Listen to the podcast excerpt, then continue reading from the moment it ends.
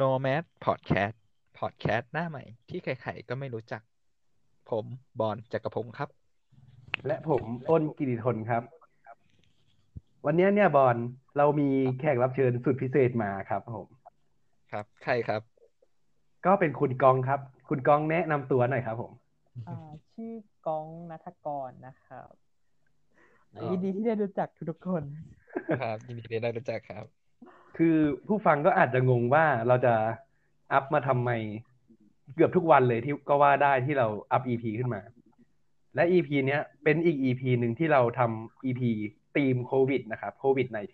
-19 ซึ่ง topic เราเนี่ยเป็น topic จะทำอะไรหลังโควิดนะครับ ซึ่งด้วยสถานการณ์ช่วงเนี้ยมันทำให้เราหวนนึกถึงช่วงที่เราไม่ได้ใส่แมสกันนะครับ มันก็เลยเป็นที่มาของคอนเทนต์เนี้ย ซึ่งผมก็อยากให้มันรีบกลับไปสถานการณ์ปกติให้เร็วยิ่งขึ้นนะครับ แล้วเราเริ่มเข้าเรื่องกันเลยดีกว่า จะทำอะไรหลังโควิด ใน EP ที่สี่ครับ วันเนี้ยใครเริ่มก่อนว่าให้แขกรับเชิญเลยครับแขกรับเชิญ ก็ก่อนวันเนี้ยก็จะโอ้คุยคุยสบายๆครับผมอ่าฮะรู้ก่อนก็ได้อ้นคืออะให้ใครก่อนเอ่ย ก็จะให้กองเริ่มก่อนเลยขาครับหรือโอน โอเคก่อนก่อนกองเขาก่อนนะโอเคให้แขกนะให้แขกคือตอนแรกอะ จะเกรินก่อนว่าโควิดอะครับมันระบาด คือเขาอะ เป็นคนที่เสพข่าวตลอดครับ แล้วก็ดูข่าวแบบต่างประเทศตลอด พอรู้ว่าแบบว่ามันมีข่าวที่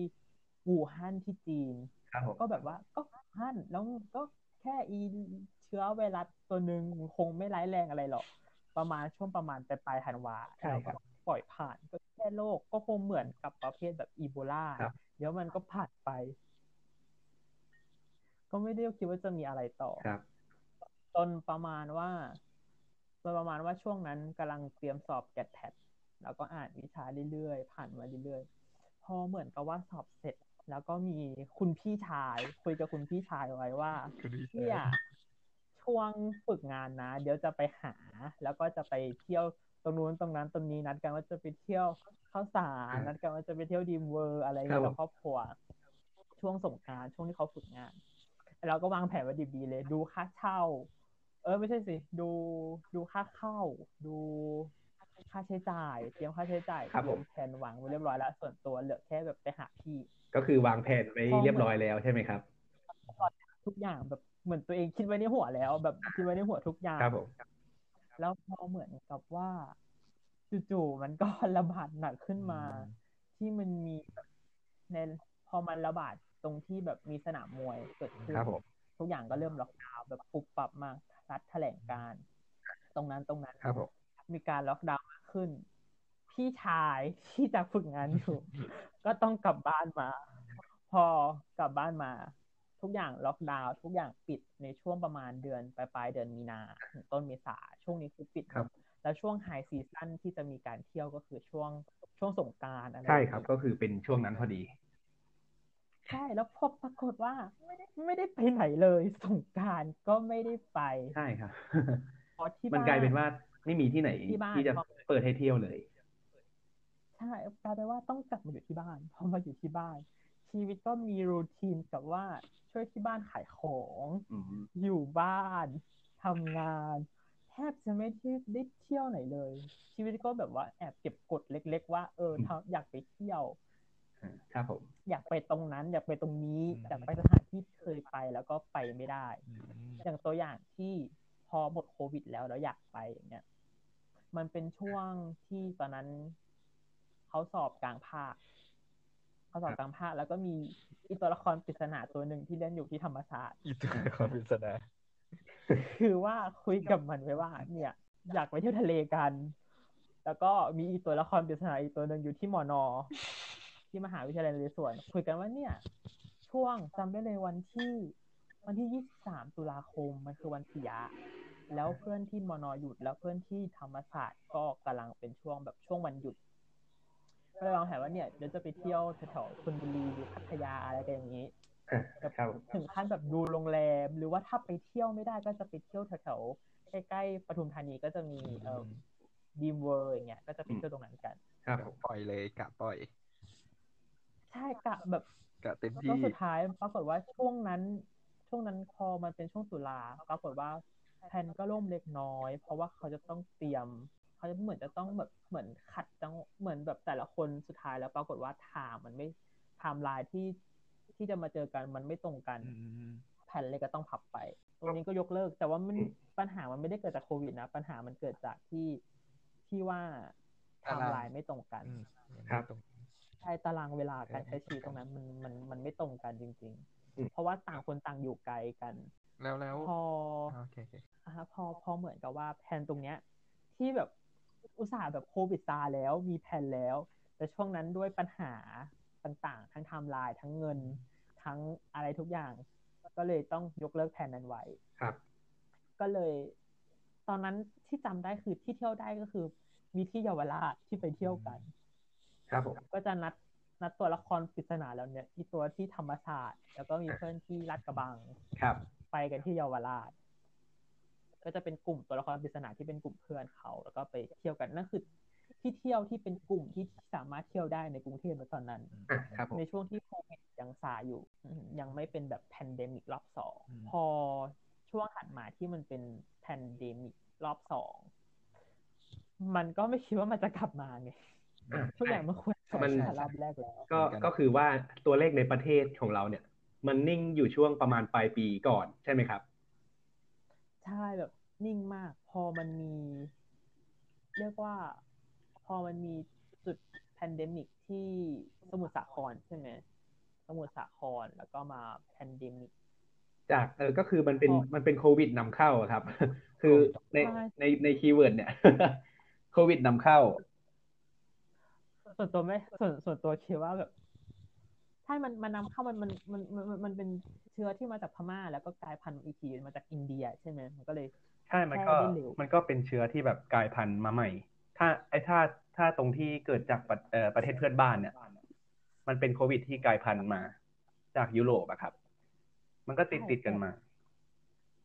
แอบคิดในใจว่าเฮ้ยพม่าระบาดหนักพม่าระบาดหนักมาก เอ๊ะเราจะโดนไหม แล้วคุณบอลน่าจะรู้ดีว่า ว่าโลเคชันที่ตั้งของภูมิลำเนาของเรานั้น กับชายแดนนั้นอยู่ใกล้กันใช่ครับ ใช่ครับ ใช่ครับ ไม่ก็ไม่ใช่แค่พวกคุณสองคนนะครับคุณอ้นที่ด้วยอยู่จังหวัดเดียวกันครับผมด้วยครับคนเลยครับติดคุณอ้นด้วยข้ามภูเขาจริงแค่ข้ามภูเขามา ด้วยความที่ว่าเออจังหวัดที่เราอาศัยอยู่นี่คือเป็นภาคตะวันตกนะฮะก็จะติดกับชายแดนพม่า ใช่ครับ เป็นอยู่ฝั่งตะวันตก คือแถบตะวันตกคือติดติดติดกันเลยเออซึ่งผมไม่เข้าใจว่าช่วงช่วงที่มีโควิดระบาดหนักแรกๆจากจีนนะมันซึ่งมันไม่ได้ระบาดหนักในมากในไทยนะครับเออแล้วผมไม่เข้าใจว่าตัวช่องทางธรรมชาติเนี่ยทำไมเขาไม่รีบจะปิดก่อน อันนี้มันไม่ได้ make sense อีกแล้วนะครับ เหมือนกับว่าอืมไอีอ่าตอนระบาดรอบแรกอะระบาดรอบแรก มันเหมือนกับว่า เอ่อคนที่ตอนแรกมันระบาดหนักที่ไทยก่อน ที่ฝั่งพม่าเขายังไม่ระบาดหนักใช่ส่วนในฝั่งอาเซียนเหมือนพบพบที่ไทยเป็นที่แรกใช่ไหมนอกนอกแผ่นดินจีนใช่ใช่ใช่ปรากฏว่าคนจากพม่าที่เป็นแรงงานรับจ้างรายวันของไทยที่อยู่ ที่อยู่ในไทยก็เหมือนแห่กันกลับที่พม่ามเพื่อจะหนีช่วงล็อกดาวน์ไปช่วงหนึ่งแล้วเหมือนกับว่าช่วงนั้นมีข่าวเมาส์มอยซุบซิบนินทากับ เอ่อตามแรงงานชาวต่างด้าว ว่าแบบ เป็นพี่ที่รู้จักกันที่ร้าน คุยกันบอกว่าเนี่ย มีร้านแถวในตลาดนะเขาจ้างเขาจ้างคนในพื้นที่ที่ไทยเนี่ยแหละ ให้ลักลอบเข้ามา ประมาณอยู่ที่หกพันถึงสี่พันบาท อันนี้เป็นเป็นช่วงนั้นนะเขาเขาเอ่ยกันอย่างนี้ รับฟังมาอีกทีหนึ่ง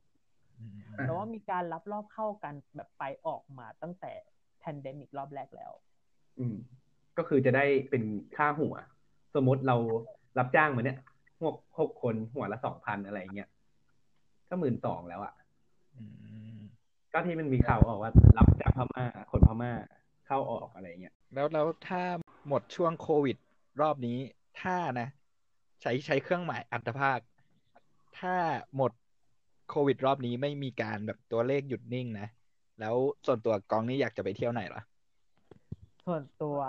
คิดไว้แล้วว่าจะต้องกลับไปยังแผนที่เดิมก็ ที่วางกับเพื่อ๋ออนคือจะไปที่ทะเลที่ที่เคยที่ที่เล่าที่เล่าให้ฟังก่อนหน้านี้คือเพราะว่าแผนตแผนลาดที่วางไว้ ใช่ใช่ของของอ่าของรอบแรกไปทะเลแล้วก็แบบคิดว่าโควิดเอาทุกอย่างไปเราต้องได้คืนทุกอย่างแม้กระทั่งสงกรารอืมอืมอืมอืครับผมไม่ว่าจะต้องได้เข้าใจคืได้นเข้าใจได้ช่วงชีวิตวัยรุ่นเราก็ต้องเต็มที่นะอุ้ยอะไรอะใช่กลายเป็นว่าเราต้องอยู่กับออนไลน์อย่างเงี้ย ไม่มีอะไรสนุกเลย ใช่ครับ ก็อย่างที่ผมพูดไปใน EP ก่อนกับคุณบอลอะกับบอลอะคือคือว่าการที่เรามานั่งทำอะไรออนไลน์อย่างเงี้ยมานั่งเรียนเนี่ย มันไม่สามารถจะใช้วัดเป็นตัวชี้วัดในการที่จะตัดเกรดได้จริงครับ แล้วกองนอกจากทะเลนี่อยากจะไปเที่ยวที่ไหนอีกไหมนอกจากทะเลแล้วก็แอบวางอืมแผนกับพี่ไว้เล็กๆเมื่อตอนที่พี่ฝึกงาน คุณพี่ชายตอนที่อืมไปฝึกงานครั้งล่าสุดก็คุยกันว่าเนี่ย พี่ พี่แกอยากไปเชียงใหม่เว้ยอ๋อครับผมพี่พี่แกแกแอบไปเชียงใหม่พี่แกแอบมีปมเล็กๆในใจต้องพูดออ๋อย่างนี้อ๋อพี่แกอะคุณพี่ชายมีปมเล็กๆอยู่ในใจ แล้วแบบอยากไปสถานฝันตรงนั้นของแกก็คืออยากไปเชียงใหม่อืมอยากพาแกอืมไปแบบ ช่วงนั้นแกฝึกงานแกก็แบบอาจจะคิดเครียดๆบ้างอะไรบ้างตอนนั้นก็แบบคุยด้วยกันตลอดแล้วก็แบบแอบวางแผนว่าเนี่ยไปเที่ยวเชียงใหม่ไหม เห็นแอบมีปมเล็กๆนี่เรื่องหนึ่งแล้วมันแบบไม่ไม่ไกลกันเท่าไหร่แบบเนี้ย สามารถแบบนั่งรถไปเองได้โดยไม่ต้องพึ่งผู้ปกครองอะไรเงี้ยอ๋อครับครับก็คือก็คือ พอหมดโควิด แล้วก็ที่ที่อยากจะไปก็จะมีทะเลกับเชียงใหม่กับพี่ชายเนาะใช่กับกับคุณพี่ชายแล้วก็กลับทะเลกับเพื่อนอืมแต่ถ้าเป็นไปได้ก็อยากจะเอาคุณพี่ชาย ไปอยู่ด้วยในทุกสถานที่ที่ตัวเองไปเที่ยว อืมรักพี่มาก เป็นคนที่รักพี่ไม่สงใช่สารอืมสงสารแกแบบเราไปเที่ยวแล้วแบบ พอมันไปเที่ยวแล้วแบบว่าปรากฏว่าแบบ แบบเอออยากให้แกไปด้วยอะไรอย่างนี้อยากให้แกแบบดูอืมเครียดอะไรอย่างนี้เดี๋ยวนั่งเพ้อละเมอพบไปเองอีกแล้วอ้นล่ะ อ้นอ้นพอหมดโควิด แล้ว อ้นมีที่ที่อยากจะไปไหมเอาละผมเหรอก็ก็อย่างกองแหละครับ ก็จะเกรินก่อนว่าในช่วงในช่วงที่ตัวเลขที่ประเทศไทยเนี่ย มันนิ่งนิ่งที่สุด คือไม่ได้มีติดต่อกันมาเป็นเดือนแล้วอะแล้วมันก็มีช่วงหนึ่งอะที่พวกเราพากันไป อ่าเกาะเกร็ดใช่ไหมอ่ามันเป็นใช่วงที่แบบเกือบจะถอดแมสได้แล้วเลยเลยก็ว่าได้นะครับ ใช่ครับใช่ใช่มันเป็นช่วงที่ร้านทุกร้านเนี่ยมันเพิ่งเปิด มันเพิ่งฟื้นคือกิจการทุกกิจการอะมันเพิ่งฟื้นขึ้นมา แล้ว ส่วนตัวผมเนี่ย อยากจะทำอะไรหลังโควิดก็คือ การไป อ่า โดดน้ำครับ คือไม่ได้ไปโดดน้ำฆ่าตัวตายนะครับ ไปโดดน้ำที่ท่าน้ำครับ คือช่วงช่วงก่อนโควิดนั่นนะมันเป็นจะเป็นช่วงปิดเทอมช่วงที่เรามีเวลาว่างสุดๆก็คือ มันเป็นช่วงหน้าร้อนด้วยอืมอืมอืมมันก็ผมก็จะไปโดดน้ำเล่นกับเพื่อนอะไรอย่างเงี้ยครับ มันจะเป็นแม่น้ำที่ไหลผ่านเอ่อตามอำเภอของจังหวัดนั้นนะครับอืมครับ และเอ่อสิ่งที่สำคัญที่อยากจะทำอีกทีก็คือการการเที่ยวงานเทศกาลประจำปีของวัดแถวบ้านนะครับอืมซึ่งซึ่งอ๋อตอนเนี้ยประจำปีมันต้องยกเลิกเกือบทุกอย่างใช่ใช่มันเป็นงานประจำปีที่ใช่หนึ่งครับปีมันมีครั้งเดียว อันนี้เห็นด้วยเห็นก็คือด้วยทุกคนอะเลยมัน เออ มันก็ต้องมีแบบเนี้ยใช่ไหมมันก็ คือก่อนสิ้นปีหรือปีใหม่เนี่ยมันก็จะมีงานพวกทำบุญตักบาตรตามวัดอะไรอย่างเงี้ยใช่มันคือโมเมนต์ที่เราเจอใช่เจอใช่ทุกปีแบบมันคืออีเวนต์หลักของปีนั้นในแต่ละท้องถิ่นแบบเฮ้ยทุกปีเรามีความทรงจำอยู่กับมันนั้นตลอดว่าปีนั้นเทศกาลนั้นเราทำอะไรกับมันบ้าง ใช่ แต่ช่วงก่อนปลายปีเนี่ยช่วงประมาณต้นเดือนธันวาเนี่ยผมพูดเลยแล้วกัน บ้านผมอยู่จังหวัดกาญตอนที่ต้นเดือนธันวาเนี่ย มันจะมีงานสะพาน มันเป็นงานประจำปีเนี่ยแหละของทุกปี ซึ่งตัวเลขด้วยตัวเลขที่โควิดอะมันหยุดนิ่งอะคนก็สามารถไปได้ ก็พูดเลยว่าเกือบแออัดก็คือคนเยอะ ในช่วงสิบวันของงานเทศกาลเนี่ยอืมอืมคือมันคนเยอะมากๆ แต่เขาก็จะมีมาตรการควบคุมเหมือนกันก็คือ วัดอุณหภูมิก่อนเข้างานอืมอืมอะไรอย่างเงี้ย งานงานสะพานที่อ้นบอกประมาณเดือนเอ๊ะเดือนพฤศจิใช่ไหมปลายเดือนพฤศจิต้นเดือนธันวาคมครับ อ๋อช่วงนั้นใช่ใช่ใช่ใช่เหมือนเหมือน เหมือนตอนนั้นผมไปกาญจนบุรีแล้วเห็นเขาเริ่มแบบมีโครงมาแล้วอ๋อตอนนั้นผมก็ตรงไปเที่ยวตรงตึกอบจอะครับอ่าอ่าอ่าใช่ใช่อืมอืมใช่ใช่ตรงสะพานนั่นเลยครับ ก็มันเรียกว่าสะพานข้ามแม่น้ำแควก็มันมันก็เป็นชื่องานเหมือนกันก็คืองานสะพานข้ามแม่น้ำแควใช่ใช่เพราะผมเห็นรุ่นพี่คนนึงแกไป อ่าแต่นั้น โอเคแต่ก็คือแต่ช่วงนั้นมันยังไม่ระบาดหนะใช่มันมันคืออืมที่ยังไม่ใช่มีใช่ข่าวมันคลัสเตอร์ที่ที่สมุทรสาครอืมใช่ ก็คือ ไอไอไอตัวเลขโควิดที่มันระบาดขึ้นมาเนี่ย มันก็เป็นจากประเทศเพื่อนบ้านด้วยหรือเปล่ากอง เออมีส่วนนะใช่มันเป็นปัจจัย อีคัปัสจเตจัอยร์ภายนอกอีอีคัสคัสที่มันเป็นคัสเตอร์ที่สมุทรสาครอะ ส่วนใหญ่อะ มันจะเป็นอืมคนที่ เหมือนตรงนั้นเป็นแหล่งของชาวต่างดาวที่อยู่ทำงานกันตรงนั้น อย่างบางแออัดมาก ถึงขั้นแบบองซานซูจีมาพม่า ก็ต้องไปตรงนั้นที่สมุทรสาครอืมเพราะว่าแรงงานพม่าอยู่แบบน่าจะประมาณหลายหมื่น ถึงหลักแสนหลายหลายหมื่นน่าจะอยู่ที่หลักหมื่นอ่าหลายคนมากอยู่ตรงนั้น ครับ ก็แล้วแล้วเรื่องที่ เอ่อช่องทางทางธรรมชาติใช่ล่ะมันนั่นแหละเขาเลยคิดว่าเนี่ยมันคือการเดินทางจากฝั่งนั้น ฝั่งฝั่งฝั่งพม่าแล้วก็ข้ามมาฝั่งไทย ก็ก็คือตอนตอนแรกเนี่ย ด้วยความที่ประเทศไทยเราเนี่ยมันมันนิ่งแล้วอะ่ะเขาก็กลับมาทำงานอะไรอย่างนี้เขาใช่ก็ไหมกลับมาอาจอาจจะมาทั้งทางช่องทางที่ถูกต้องแล้วก็ไม่ถูกต้อง ไอช่องครับทางที่ถูกต้องเราเคลียร์กันได้ คือมันจะมีด่านกักกันอยู่ตามชายแดนโอเคเราเข้าใจอืมได้ มันก็น่าจะไม่เล็ดลอดเข้ามา ถ้ารัฐเขา ปิดปิดชายแดนแบบถ้าเข้เขามีงวดการดูแลช่องทางธรรมชาติใอย่างดีถ้มีการปิดทางอ่าทุกอย่างที่เข้มงวดขึ้น แต่ปรากฏว่าอ่าไอ้กลุ่มไลน์ที่มันเข้ามาแบบผิดกฎหมาย แล้วอาจจะแบบแบบว่าติดเชื้อมาด้วย พอเขาติดเชื้อเข้ามา ในระหว่างที่เขาอะมีความสงสัยส่วนตัวในระหว่างที่กลุ่มคนเหล่านี้ห้ามมาโดยทางผิดกฎหมายอะยังไงอะมันก็ต้องแบบว่ามายังพื้นที่ตรงนั้น ก็ต้องแพร่อ่าให้กับตรงนั้น ตั้งแต่เมื่อไหร่อ่าเราก็ไม่รู้ แล้วคนที่อยู่บริเวณตรงนั้น ก็ไม่ทราบอีกว่าคนนั้นติดโควิดหรือไม่เออก็กลายเป็นว่าเกิดกลายเป็น pandemic รอบต่อมา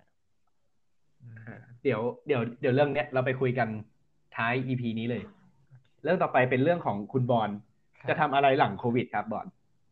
ก็ผม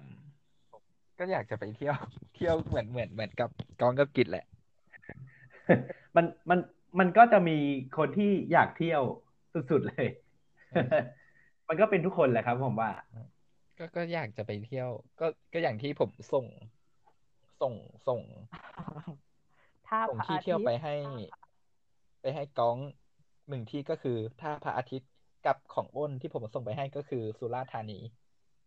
อ่าครับผมใช่สุราษฎร์นี่ผมอยากไปกินหอยนางรมแค่นั้นเอง หอยมันตัวใหญ่มาก แต่ก็แต่ตอนนี้มัน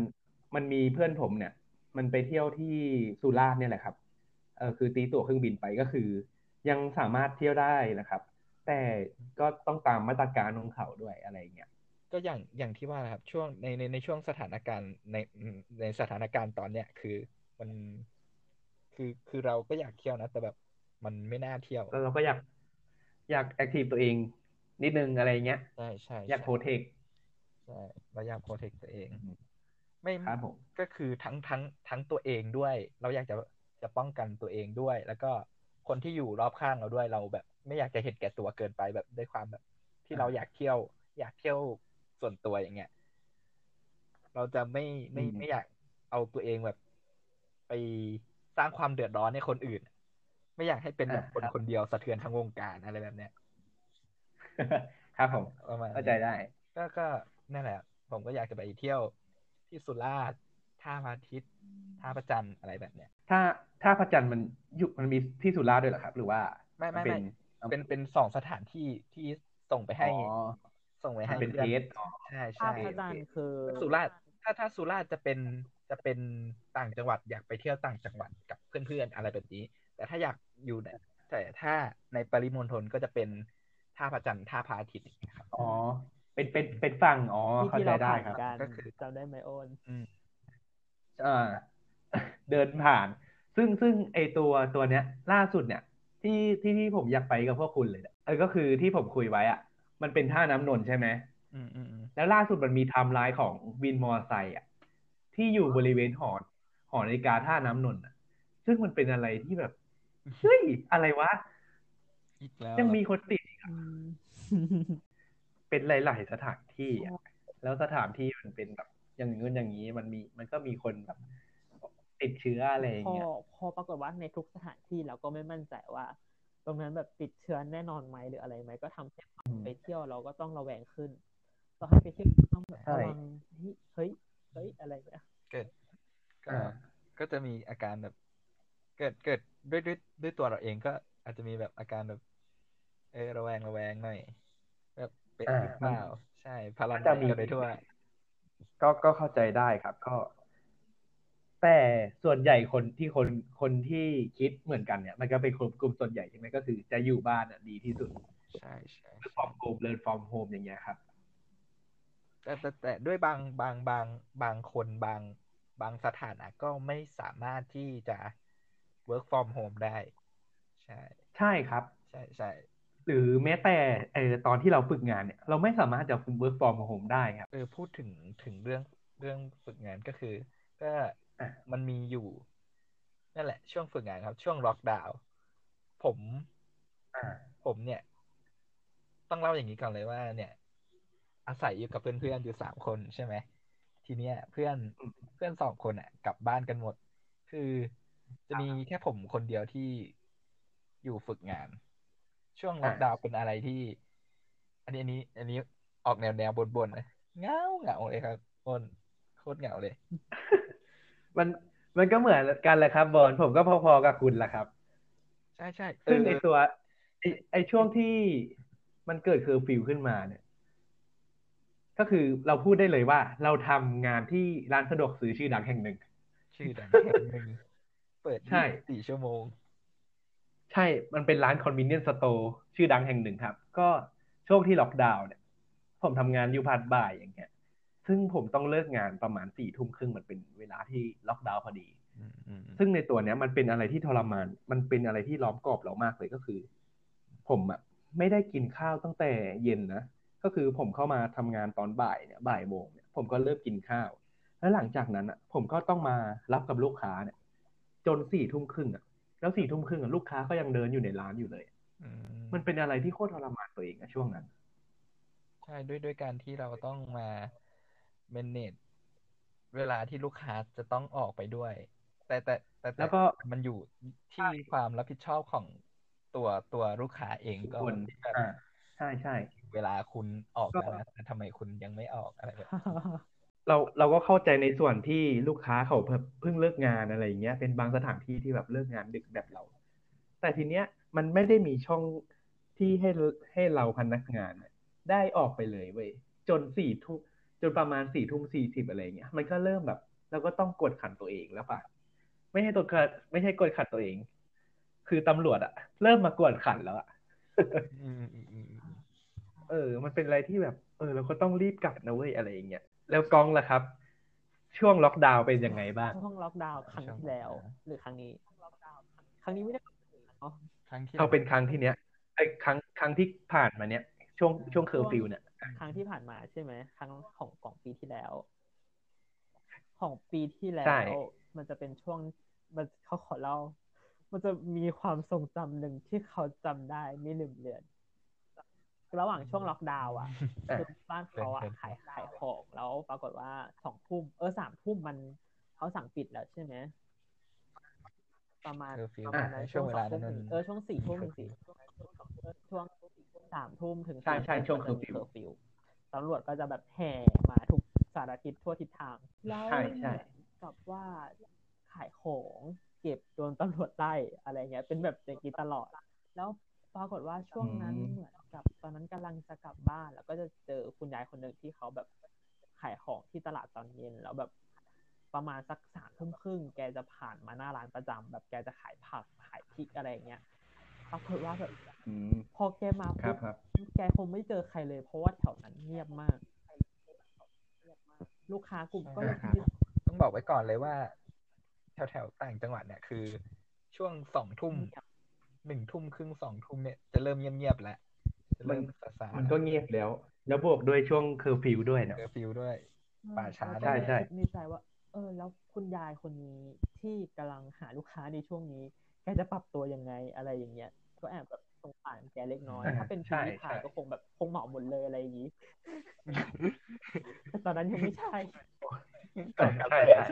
ก็กระแสเฉยก็แอบสงสารแกแล้วก็อันนี้คือเหตุการณ์แรกในช่วงล็อกดาวน์ ช่วงล็อกดาวน์อืมเราก็จะเห็นคนกลุ่มเนี้ยครับที่แบบ แกจะเข้าถึงเงินเงินห้าพันสามเดือนไหม แกจะเจออะไรที่ในอ๋อใช่ช่วงไอ้ไอ้ช่วงเดี๋ยวเดี๋ยวเดี๋ยวนะเดี๋ยวนะ ช่วงนั้นอะ มันเป็นโครงการอะไรของเขานะ ไทยช่วยไทยปะไม่ใช่ ไม่ใช่ อะไรช่วยกันเอนะออะไรอะไรชื่อแป๊บหนึ่งนะไม่ดูชีวิตผมขอเลยเซิร์ชแป๊บหนึ่งอืมเอออะไร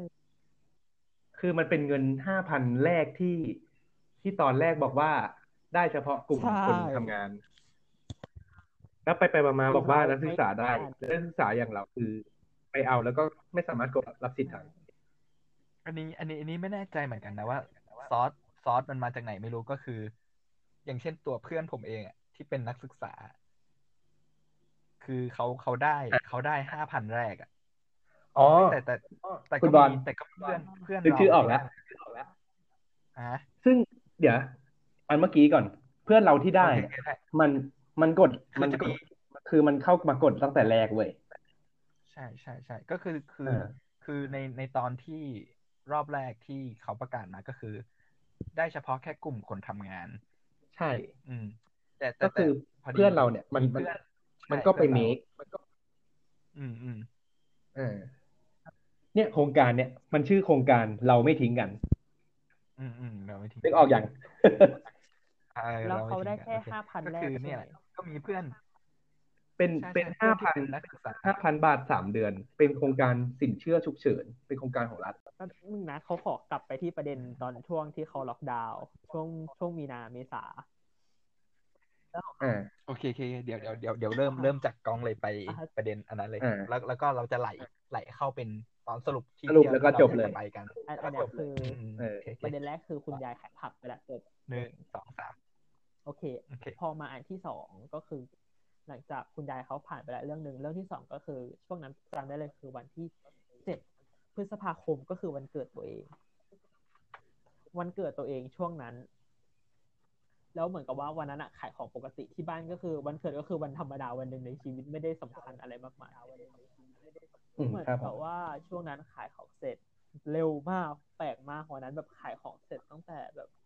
สองทุ่มอะไรเงี้ย แบบปกติจะเสร็จประมาณสักสามทุ่มอันนี้มันสองทุ่มครึ่งขายหมดแล้ว ขายดีมากอืมปรากฏว่าระหว่างเก็บร้าน ลมพัดแรงมาก ช่วงนั้น ลมพัดแรงมาก แล้วพอเก็บครับร้านเสร็จ ช่วงนั้นอะลมพัดแรงมาก ทุกอย่างแรงมาก ลมพัดไม่รู้ว่าฟ้าฝนอะไรมาจากไหนตอนนั้น แล้วเป็นวันเกิดตัวเอง ไอ้เราครับก็แบบเฮ้ยวันนั้นอะทีแคนรอบสามมันจะประกาศผล ก็แบบว่าเออเนี่ย ปกติอะมันประกาศตั้งแต่ช่วงเย็นแล้ว แต่ปรากฏว่ารุ่นเนี้ย ยังจะไปประจะไปประกาศประมาณ เที่ยงคืน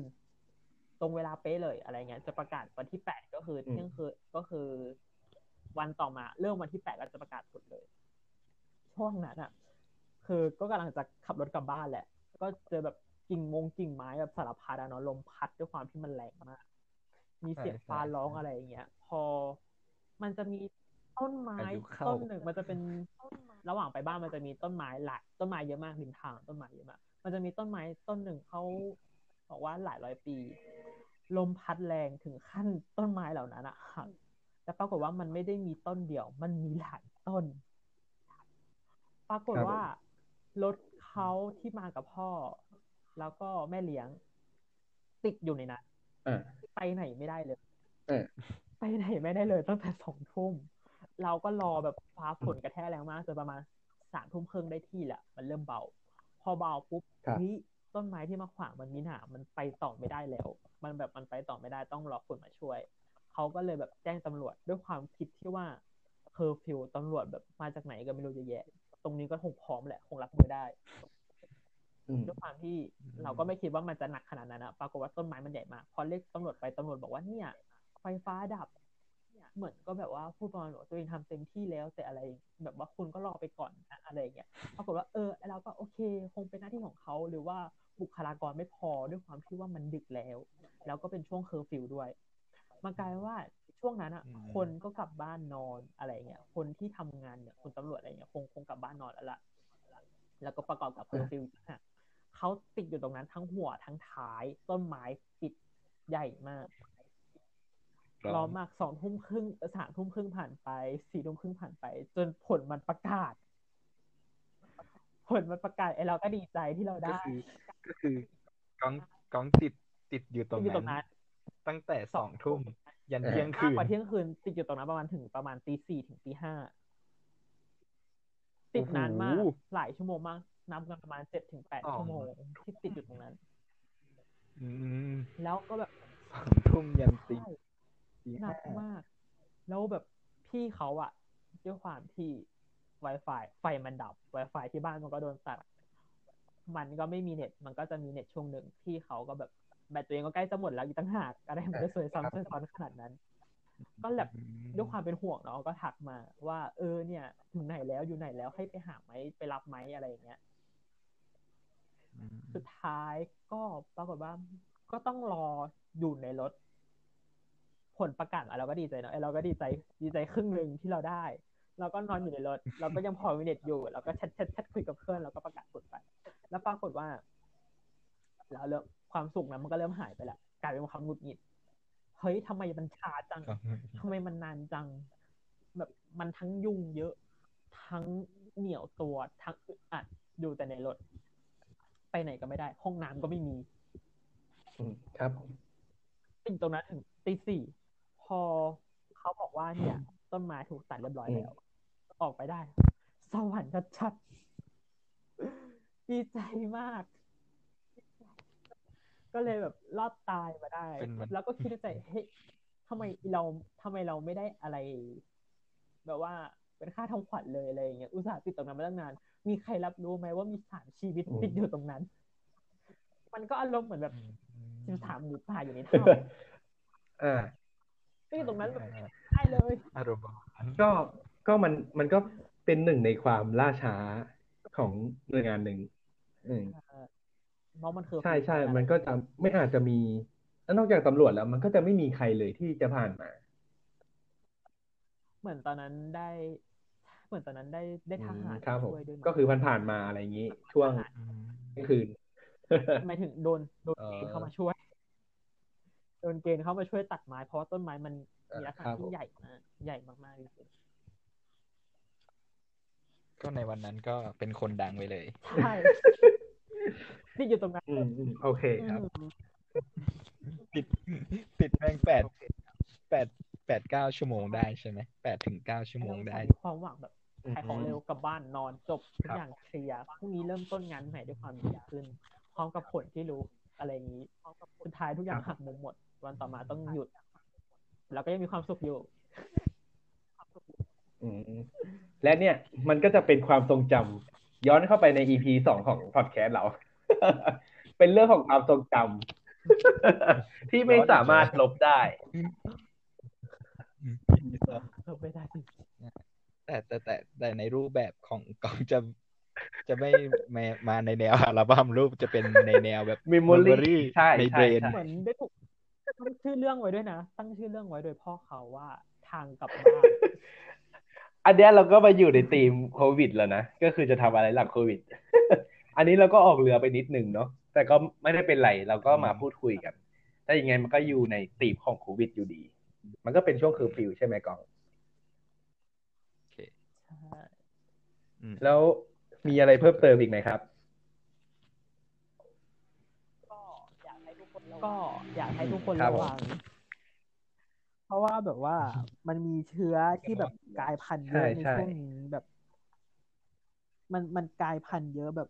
ชนิดที่ว่าแบบหลายตัวในแต่ละท้องถิ่นอะไรอย่างงี้ก็แบบอย่างอังกฤษก็จะมีเชื้อแบบ VUI สองศูนย์สองศูนย์หนึ่งสองครับผมศูนย์หนึ่งอะไรเงี้ยห รือว่าแม้กระทั่งที่แอฟริกาใต้ที่มันกลายพันธุ์หรือว่าที่บราซิลที่มันกลายพันธุ์ก็อยากให้ทุกคนระวัง